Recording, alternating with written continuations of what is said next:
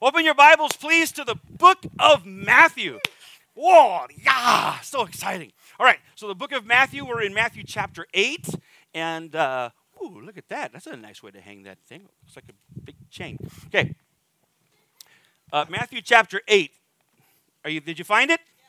So we're in this longer series called Follow Me, and it, it's uh, because that's uh, what the words that Matthew hears Jesus say, and we have understood that the book of Matthew, really in its, in its antiquity, is written to be a discipleship manual. This is what it means to follow Jesus. This is who Jesus is. This is what it means to follow him, what it means to believe in him and be like him.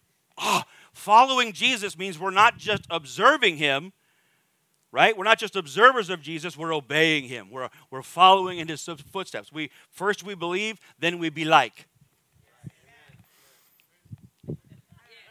Okay, you, did you find Matthew uh, chapter 8 yet?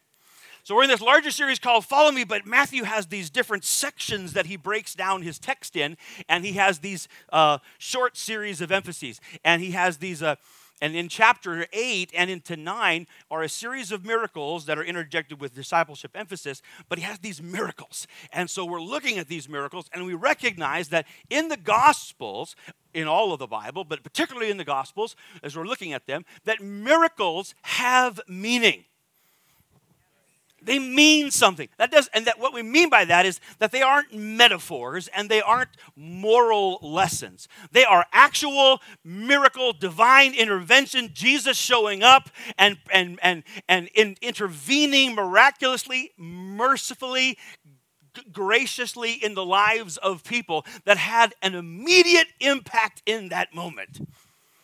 And because it did, and it what that happens is then that that when we read this thing, we have got to uh, encounter it like a miracle and not just a metaphor. Okay, we say, wow, that really happened. And the same grace, the same hope, the same shock, the same awe, we are grips us. And only from that place can we rightly respond to these miracles. And if we'll do that, then absolutely, guess what? 100%, these miracles continue to speak and to teach and to reveal uh, meaning and, and ethics and trust. But if we don't start with the fact that these are real miracles, we'll miss the whole point. Right? So we asked, basically, we asked this question What's the meaning of this miracle? And then how does it teach me, teach us, the reader today, to follow Jesus? What does it mean? How can we follow Jesus? Pretty simple? Okay, so here we go. Matthew chapter 8, beginning now at verse 28. And uh, so Jesus has just calmed the storm. You remember last week, or if you were one of the 17 and a half people that watch us online? No, that's a joke. There's actually a lot of people that watch online. But uh, Jesus calms the storm. Remember that, and we even saw last week. Remember last week that the way that Jesus spoke to the waves was personal. He stood up and he rebuked, he rebuked the wind and the waves, and all the commentators said, That's unusual. He's talking to the waves as if they were people. He's, he's speaking to them in a personal touch. He's not, and so what we it, what it, the idea was that when Jesus does this, it, it seems like he was speaking to some sort of a an evil force behind that storm. We think, well, what's all that about? I wonder why that happened. Well, here's the Paul Harvey. Here's the rest of the story. It's because of where they were headed, where they were going to run into. Here we go. Ready for it? Verse 28. And when he arrived at the other side in the region of the Gadarenes, two demon possessed men coming from the tombs met him. Now, I know that many of you have heard this story. And many of you have heard something like this. So when I just said that, you didn't gasp in shock. But if but we should. Don't read this in, in 2,000 years of hindsight. Read this like, you don't say. What? Two demon possessed men coming from the tombs met him. I think I broke my nose just now. Uh, curb your enthusiasm, Deb. They were so violent that no one could pass that way. Yeah, that's, that's the feeling you're supposed to get. Cue the ominous music. Whoa. Verse 29 What do you want with us, Son of God? they shouted. Have you come here to torture us before the appointed time? Some distance from them, a large herd of pigs was feeding. The, the demons begged Jesus, If you drive us out, send us into the herd of pigs. He said to them, Go. What did he say? Thank you. you got, what did he say? What, what have we already learned about the, the I don't have time. I'll get there in a minute. What did he say? Did he say please? Did he say abracadabra? Did he say oogala boogala? Did he wave a bunch of incense? Get out his dream catchers. No, what did he say? Jesus is awesome. So they he, he said go, so they came out. I'm looking for somebody to shout at me this morning. He said go, and they did. he came, and they came out and went into the pigs, and the whole herd rushed down the steep bank into the lake and died in the water. Yeah, serves those pigs right. No. Come on, we'll get there in a minute. Those tending the pigs ran off, went into the town, and reported all of this, including what had happened to the demon possessed men. Then the whole town went out to meet Jesus, and they said, Hail the conquering hero! And they were so excited. Did you already read it? And when they saw him, they pleaded with him to leave.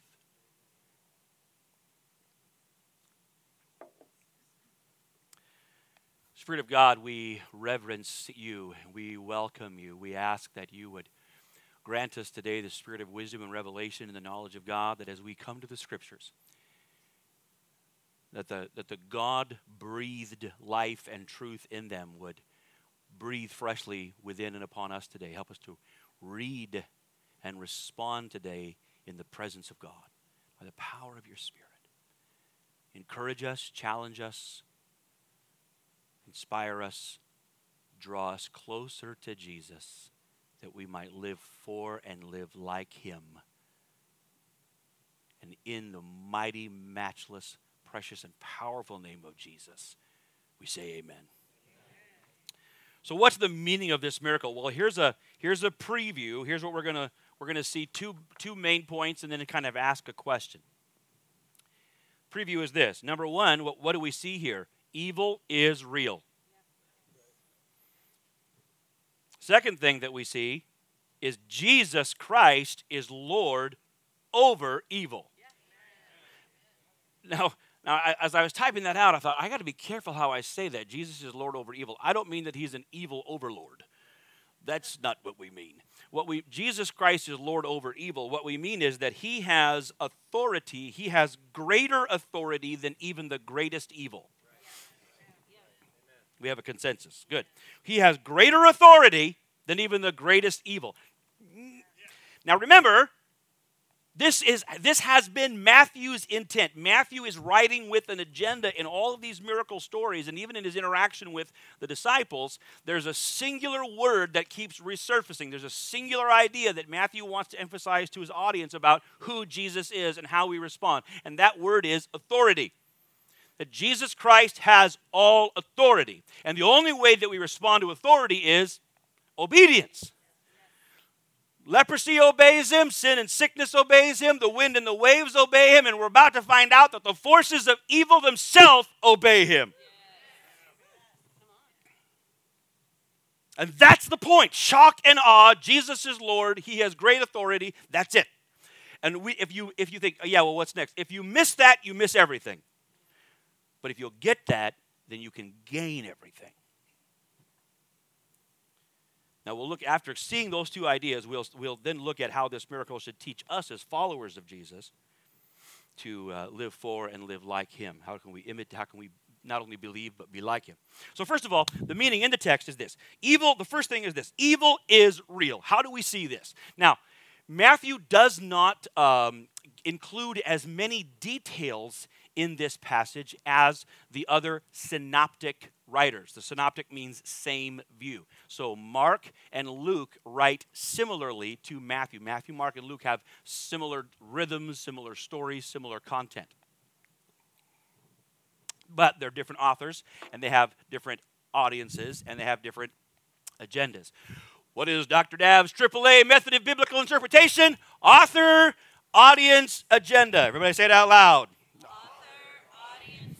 You keep those things in mind when you come to the Bible. It'll help you read it and understand it and respond to it well. So each we have so ah so we have a different author, we have a different audience and a specific agenda even though we're telling the same story. That helps us understand why some things are here and some things aren't. Matthew does not include some of the other details that Mark does. Mark is as a shorter gospel but full of very specific details. He has a different kind of agenda. Matthew doesn't even really bother to give us all the details. Why? Because he has a singular agenda. Jesus is Lord. He the boss. Honestly, that's what he wants us to hear. It's like all the other stuff, bibbity bop, bibbity bop, the other guys. But I want you guys, I want his Jewish Christian audience to know who, who doesn't know if this, if Jesus is the Messiah or not, whether or not this is the, the son of Abraham and the, and the heir to the very throne of David. Matthew wants his the audience to know, yup, he the boss. And if he the boss of them, he the boss of me. And that's what it means to follow Jesus. We're not done yet. My worship uh, pastors have figured out that that's the clue that we're done. Verse 28 evil is real. And when Jesus arrived at the other side, somebody say the other side. When he arrives at the other side in the region of the Gadarenes, Jesus, now this is this is important. who's who's Matthew's audience? His primarily Jewish Christians, right? A Jewish audience, and how he's, he, he has gone from Capernaum and now he has crossed over to the, very good, to the other side. Now that's literal, but it also has the, it's, it's literal, but he's also signaling something. They cross over to the other side. What's the other side? The Gentile side. Thank you. Do that again. He's crossed over to the Gentile side. Yes, and so all the Jewish audience goes, "Ha what? This is harumph? What's happening now? This is a new area. He's crossing over. He's, but he is he is signaling to the reader that eventually the, the mission of the gospel has to go outside uh, uh, political ethnocentric boundaries. Very good. Okay, so here we go. So he's crossed over to the other side, and he, and so this is an area uh, that that is primarily Gentile. Now, you might notice this if you're a Bible, Bible person, you might think, hey, wait a minute.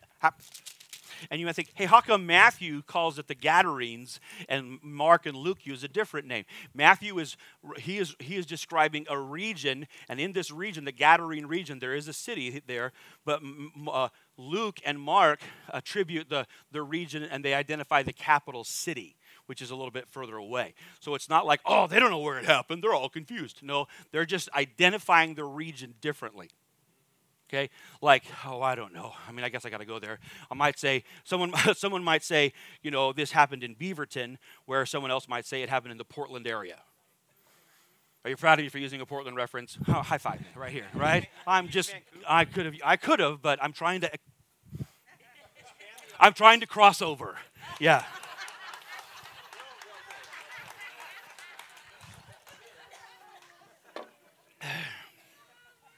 Then, then two demon possessed men meet him. Thank you. That's exactly. Thank you. That's right. What? You don't say. Shock. Oh, run for your life. Now, once again, real quick, Mark and Luke only mention one feller. Matthew mentions two. What's going on here? Probably Matthew and Mark with a different agenda. Probably there was one who was dominant I don't want to get into the details here, but it's likely that in this kind of a situation with this kind of evil and oppression, there, was, there would have been a dominant and a submissive. And they would identify, and the dominant one would have been the more aggressive and more vocal one. Okay? So Matthew goes ahead and just uh, indicates, he tells us there's, there's two of them, and yet he only, there's only an engagement really with a singular voice. Okay? So, all the, there, there, there's all the biblical criticism stuff. We've settled that. Now let's get back to the story two, these two men, Matthew describes as demon possessed. We've heard that, that phrase before. In the Greek, it could be translated as simply being demonized or even demon oppressed.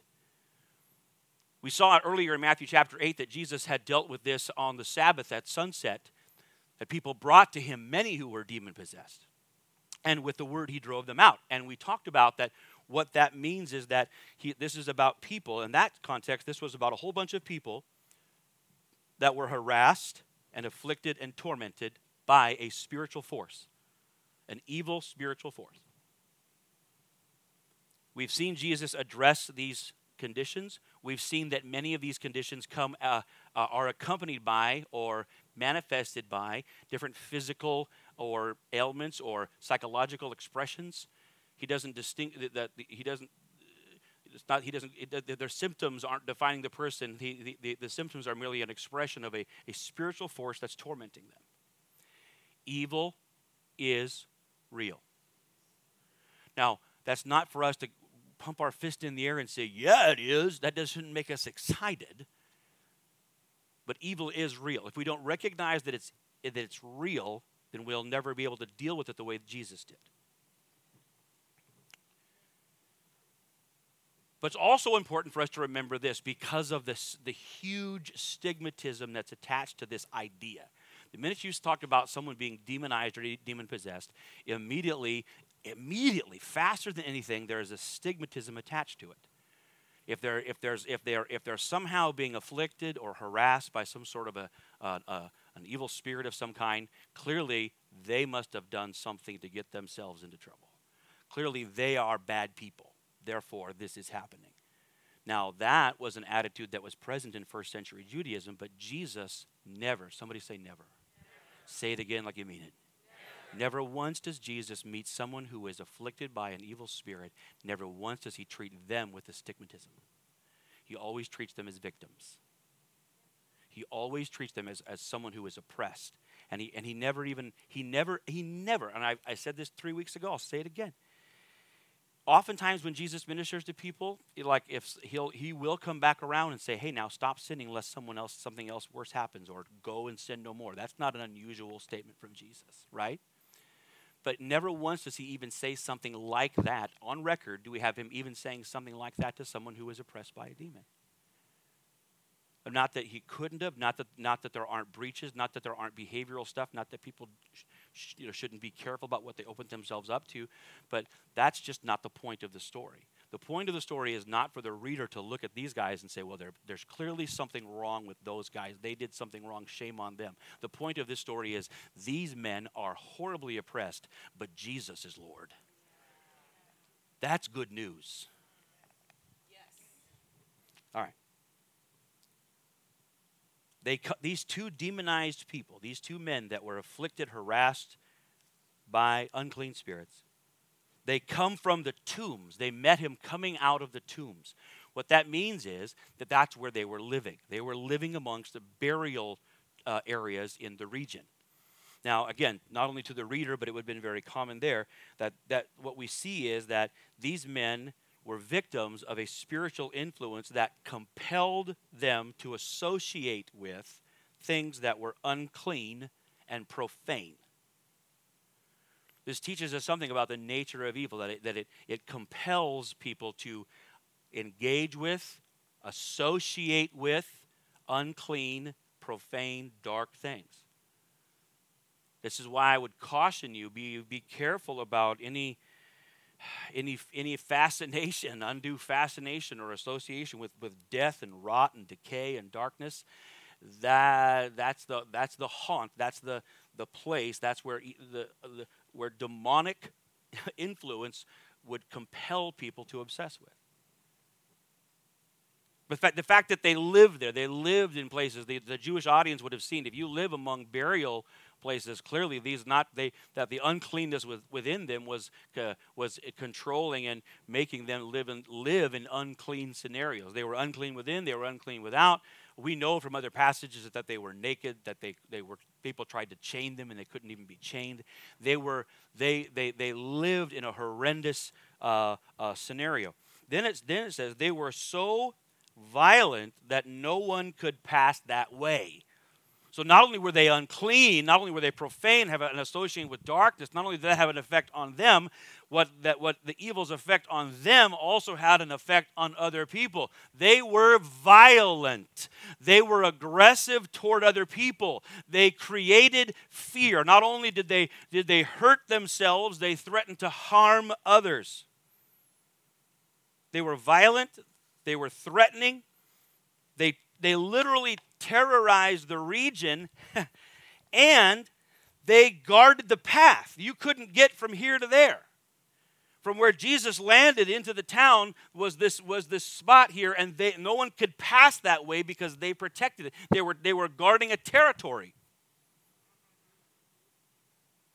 So where did Jesus go? He went to the he went to the Gentile territory. The Son of God leaves Jewish territory, goes to Gentile territory, and what's the first thing that meets him? Unclean spirits, demonized men, but the voices of demons that say, What are you doing here? We, this is our spot.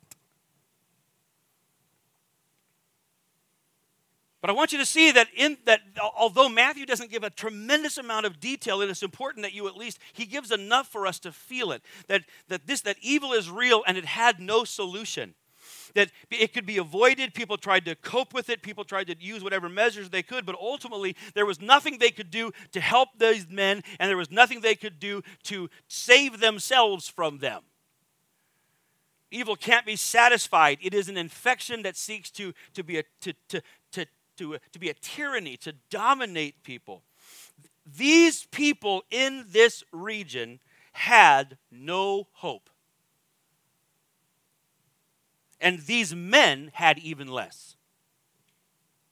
And they come at Jesus and they, they say, What are you doing here? They, they, they, they, they, this is an assertion of a territory, of jurisdiction. This is our territory. This is an opposition to the mission of Messiah. It might have even been an initial attempt, you know, to intimidate Jesus. Come at me, bro, right? Like they literally run at him. What are you doing here? An initial attempt to intimidate that we should say fell short rather quickly. Have you come here to torment us or torture us before the appointed time? What does that mean? There is an appointed time for the final judgment upon evil. Sometimes people ask, why does God, why is there evil? Why doesn't God do something? It's, it's on the calendar, it's on the schedule. There is an appointed time, and judgment will be comprehensive, which is why it's necessary for those, especially that are aware of it, to repent now. Repent now, trust in Jesus now. Judgment is real, judgment is coming. Evil knows it. The clock's ticking. You say, well, how do you know that? Well, there's just here's just a few examples. Uh, uh, that Matthew 25, 41, when Jesus is teaching in a parable, he actually says that the consequences of, of, for the disobedient, the unrighteous in this parable are that is that they will be they will be told this: "Depart from me, you who are accursed, into the eternal fire prepared for the devil and his angels. See, these voices, these demonized these spirits and these men saying, Are you here to, to torment us before the time? There is a time, and there's a place prepared. Revelation chapter 12, verse 12, we read this. It says, But woe to the earth and the sea, because the devil has gone down to you. He is filled with fury, because he knows that his time is short. Finally, Revelation 20:10, here's the deal. And the devil who deceived them was thrown into the lake of burning sulfur, where the beast and the false prophet have been thrown. They will be tormented day and night forever and ever. Clock's ticking. There is a time of judgment, and they see the Son of God coming, and they say, Whoa, wait, what are you doing? It's not time yet.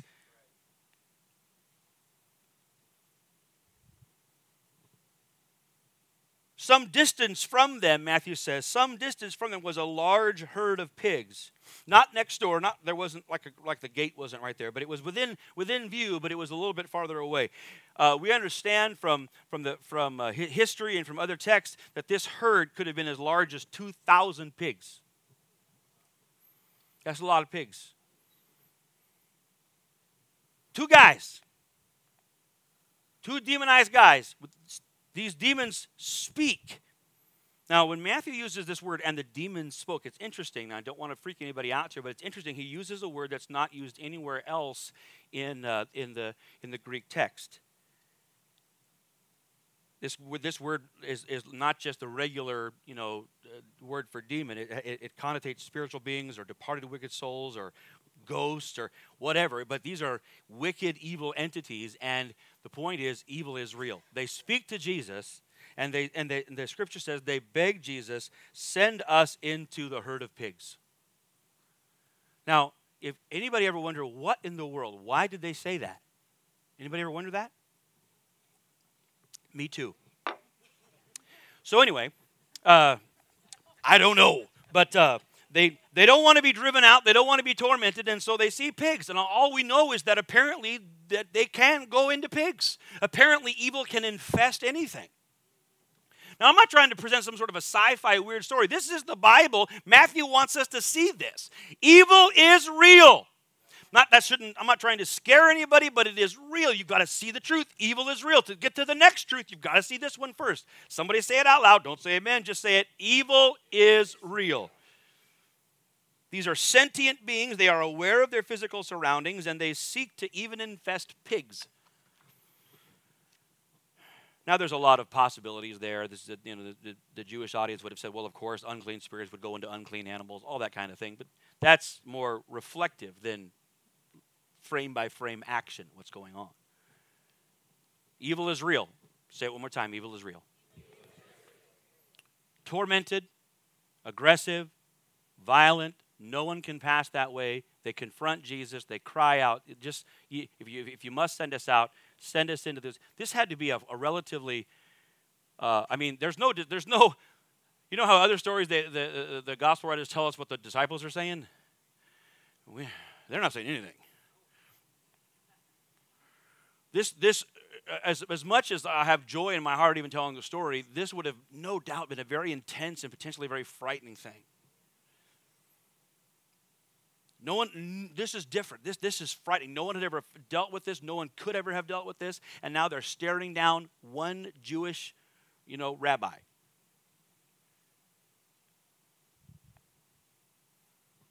And Jesus says, Go.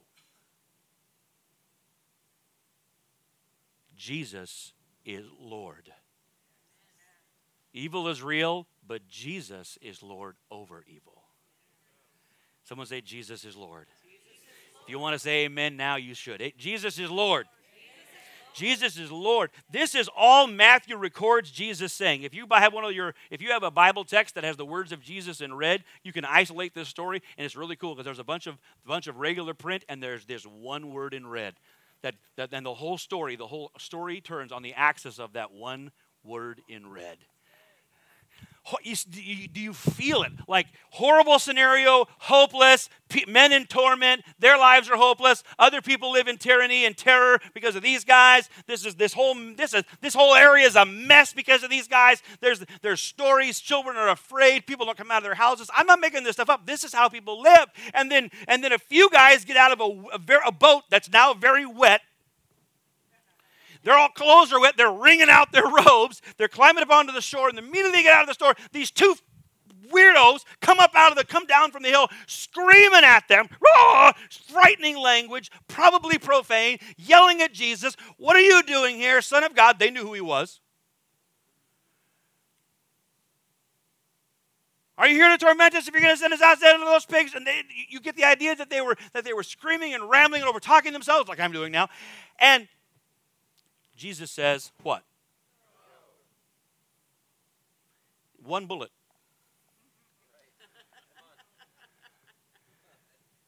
One.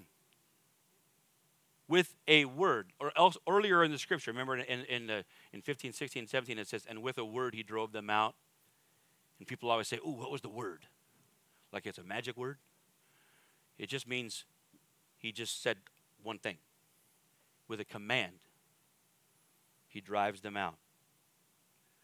Again, friends, this remains a chain of stories with a singular main focus that the reader would respond with shock and awe and wonder at the authority of Jesus.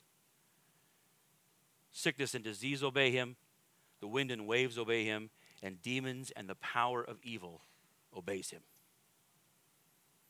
So they came out. Go. So they came out and went into the pigs. And two thousand of these pigs turn and run down a cliff. That tells us something about how significant the infestation was in these men. You could say, well, that must have been, that must have been 2,000 demons. It doesn't have to be, but that's a lot. That's a serious infestation. That tells us something about, hey, evil is real. And that's it. They were this was a serious problem. But that was but it was not so serious that it could not, it was not dealt with by one word from Jesus. And not only are they sent, Matthew wants us to know that they got sent long distance. The herd of pigs was way over there. He said, Go. They,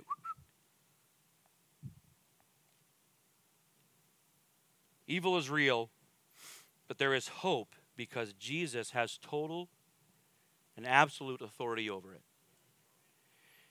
Jesus did not come to these men and just exhibit that he cared about them. He didn't just come and sympathize. He didn't come and give them a hug. Tell them to hang in there, champ.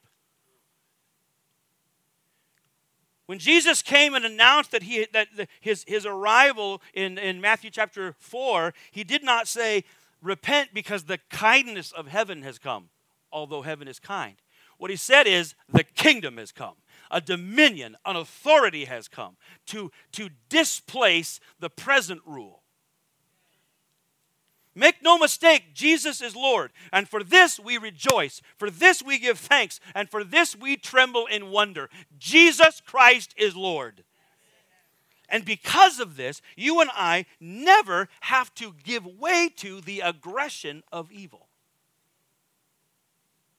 The whole herd then rushes down into the steep bank of the lake and they die in the water. Why did the pigs die? So many people say, Why did Jesus kill all the pigs? Well, he didn't. The demons did. We can only make certain inferences that perhaps these pigs were overwhelmed by these, these spiritual forces and not being as sentient, not being humans, they were just unable to maintain any sense of of, of self preservation under the, the power of evil. The point of the story is to show just how evil evil is. They just, it could be that they just, that they just immediately succumbed to a death impulse. It could be that these, these pigs, instead of enduring demons, just instinctively sought their own demise. We just recognize this evil is really evil. But Jesus is Lord. Now, those tending the pigs, they run off, and in verse 34, they run off and they tell the whole town oh, what happened, they explain the whole thing, and then the whole town comes out. And this is where it's really important to always, we always read what happens last. What does the narrator tell us what happens last in the story? Because that's usually the oish, the the punchline, the, the, the shock, the real shock. If as if we weren't shocked already, here's the rest of the story. They come out in verse 34. The whole town went out to meet Jesus, and when they saw him, they pleaded with him, pleaded with him to leave their region. Why? Why did they want Jesus to leave?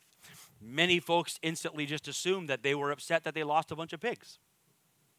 That's possible. But they also saw these two demonized uh, tormentors free. They heard that they'd been set free. They see them free. We see in other texts that, that by the time the town got there, these guys are dressed. They are in their right minds. They are all put together. They are having conversations. They're, they're drinking tea. I don't know what they're doing.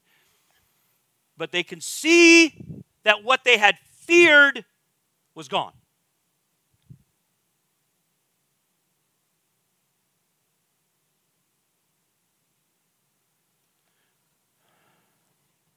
A number of years ago, uh, was in uh, San Jose, Cuba, just outside of Havana, for an evening service.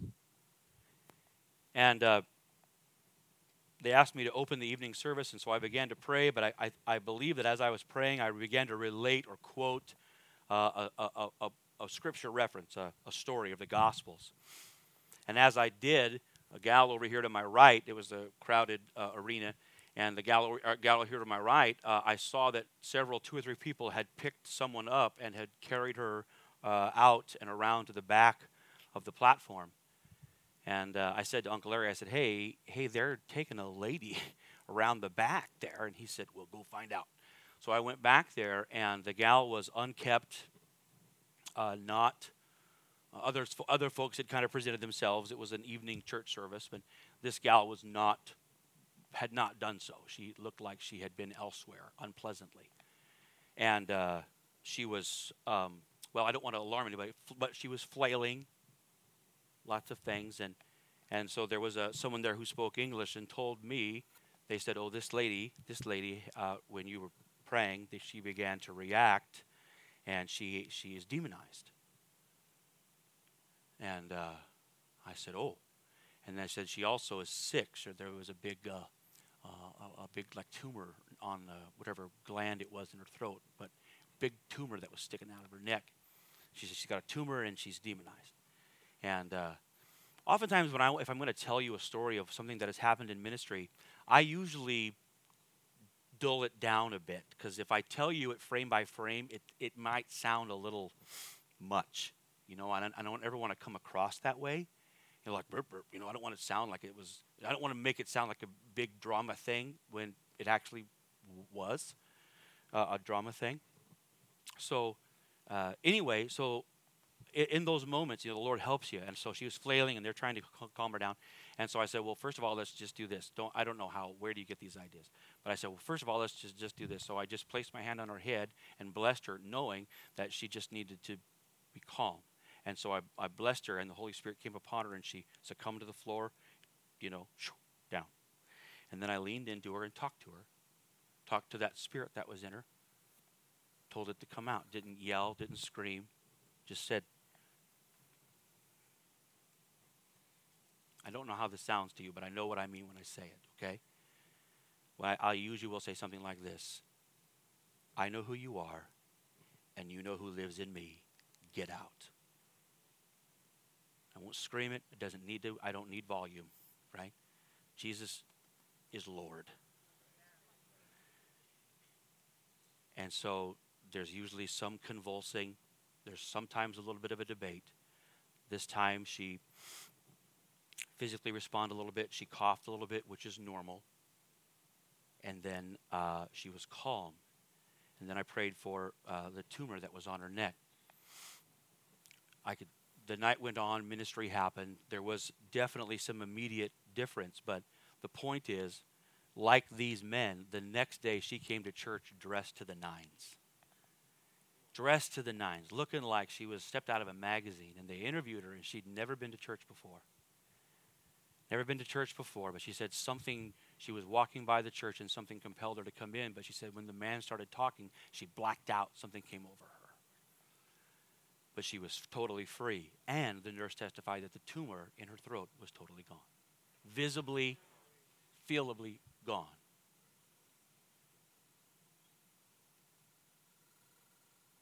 So these these, this whole town sees this happen. And you'd think that they would rejoice even if they lost pigs, but they, they didn't. Something, something about this episode frightened them. Some commentators just quick are quick to decide that they must have just loved those pigs, but that Matthew doesn't say, and he might have said, right? Grieving for the loss of their pigs, they you know they protested. But here, just but listen to the text just by itself. The whole town went to meet Jesus, and when they saw him, what does Matthew want us to, to feel there? When they saw Jesus, they said, You got to go. They, there was something awesome. They, they recognized that they were in the presence of someone different. The, this authority, this lordship, this, the, the magnitude of who Jesus was, they recognized his authority and chose to reject it. Part of the point of this story is that sin and sickness can obey Jesus, the wind and waves can obey Jesus, the forces of demons and evil itself will obey Jesus, but there is one thing in this world that has the capacity not to, and that is the human heart. The human heart can look at who Jesus Christ really is and say, No. No. And what's Jesus' response in the story? Does he put up his dukes? Does he yell louder? Does he put him in a headlock? Does he, de- does he demand submission? They pleaded with him to leave, and he did. I think that's probably one of the more frightening sentences I've ever read. That it's possible to say no and he will comply. Here he is, the Son of God, the Son of Man, Lord of the universe. And these people say, You got to leave. And he doesn't even argue with them, backs away. To, the choice to follow Jesus is yours. Whether or not you follow Jesus, he's still Lord. Oh boy, is he Lord. He is Lord of all. And there will come a day where every knee will bow and every tongue will confess that Jesus Christ is Lord to the glory of God the Father. But until that time, you and I choose.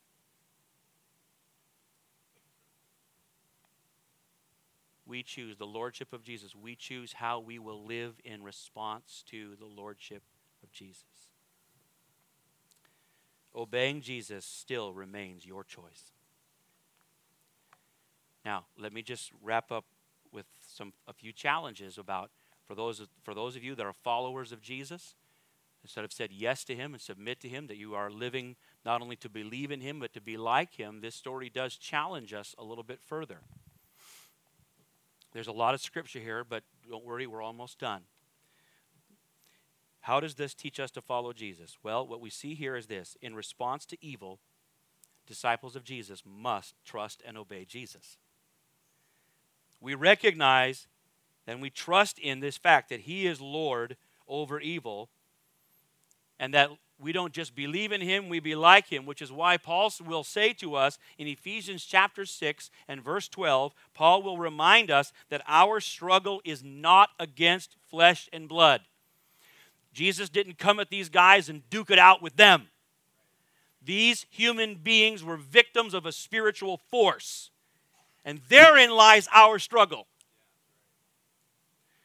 Our struggle is not against flesh and blood, but against the rulers and against the authorities and against the powers of this dark world and against the spiritual forces of evil in the heavenly realms.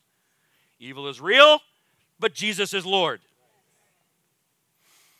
You and I, as followers of Jesus, then are commissioned to face and contend against evil. Now, there's a, there's a, there's a power and a problem with this story. The power of this story is it shows us the, the real face of evil, what it does to people, the torment that it does, it harasses people. The problem with it is that, that evil doesn't always look like these guys in this story. It doesn't always look like that. Sometimes it dresses itself up differently. Sometimes it's well dressed and has and presents itself with a, a deception, a deceiving agenda. The Bible says that Satan himself disguises himself as an angel of light. evil doesn't always have a scary face and a loud voice.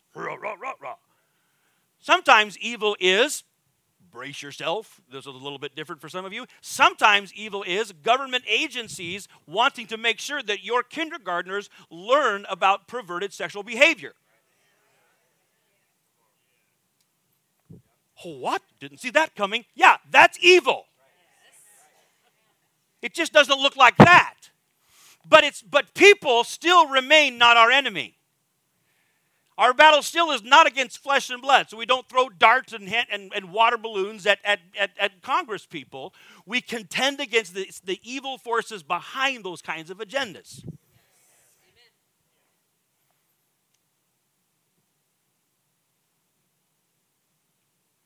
When evil opposes, like the men in the story, when evil comes at us, it comes at the church, when it threatens the gospel or, or, or or wants to, to keep us back, what, what do we do when evil comes at us? We resist. Someone say resist. Ephesians, again, Paul, Ephesians chapter 6, verses 10 11. Finally, be strong in the Lord and in his mighty power. Put on the full armor of God so that you can take your stand against the devil's schemes. 1 Peter 5, 8, and 9. Be alert and sober mind. Your enemy, the devil, prowls around like a roaring lion looking for someone to devour. That's aggression. What's the response? Resist him. Standing firm in the faith because you know that your, the family of believers throughout the world is undergoing the same kind of sufferings. 1 John 4 4, you, dear children, are from God and have overcome them because the one who is in you is greater than the one who is in the world. James 4 7, submit yourselves therefore then to God. Resist the devil, and he will flee from you. Because of Jesus' authority, we never yield or submit to evil's encroachment or opposition. And when evil oppresses, when evil oppresses, when it threatens and hurts uh, us or others or victims, when, when evil oppresses, we confront it. So Paul continues, 2 Corinthians chapter 10, For though we live in this world, we do not wage war as the world does. Don't be a jerk and call yourself a Christian. Okay? We don't wage war as the world does. The weapons we fight with are not the weapons of the world. On the contrary, our weapons have divine power to demolish strongholds. We demolish arguments and every pretension that sets itself up against the knowledge of God. We take captive every thought and make it obedient to Christ. We contend against it. We confront evil. 1 John 3 8, the Son of God appeared in order to destroy the works of the devil. Finally, Romans 12 21, do not be overcome by evil, but overcome evil with good. There's so much more, but I'm, I'm running short of time. Let me just say this. Because of Jesus and his authority, because his authority is immeasurable, so is our hope. Because his authority is immeasurable, so is our hope. See, what hope do we have against evil? What hope do we have to, to resist it or to confront it or to overcome it? Our hope, because Jesus' authority can't be measured, neither can our hope.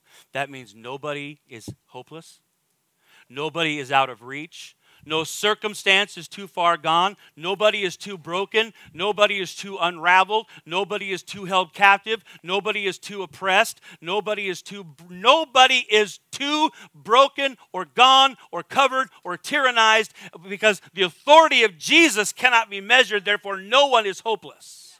Our hope is as limitless as the authority of Jesus. That means everybody, everybody that you know is fair game, no matter how far gone they are, they're fair game. Jesus is Lord. Evil is real, Jesus is Lord. So, disciples of Jesus resist and confront evil because it is evil and Jesus came to destroy it. Not because people will applaud it, but because Jesus said to do it. He modeled it for us. Resisting and confronting evil in the name of Jesus is our job. And that's what it means to follow Jesus. Let's stand together.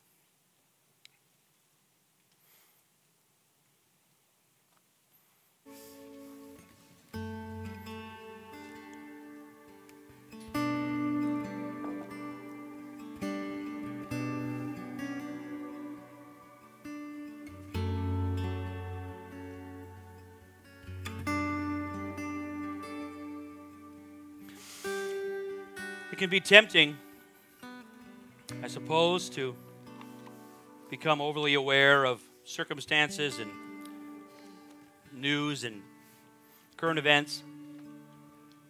And I suppose it can that the idea of darkness in the world or brokenness in the world can begin, can begin to feel overwhelming.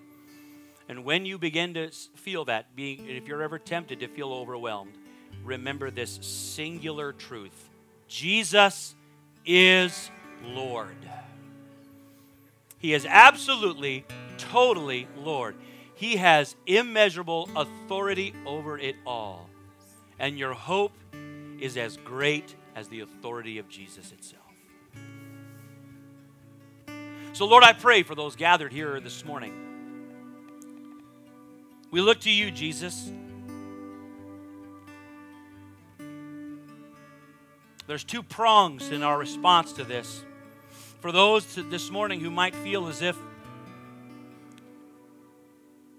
you're somebody who is just being tormented.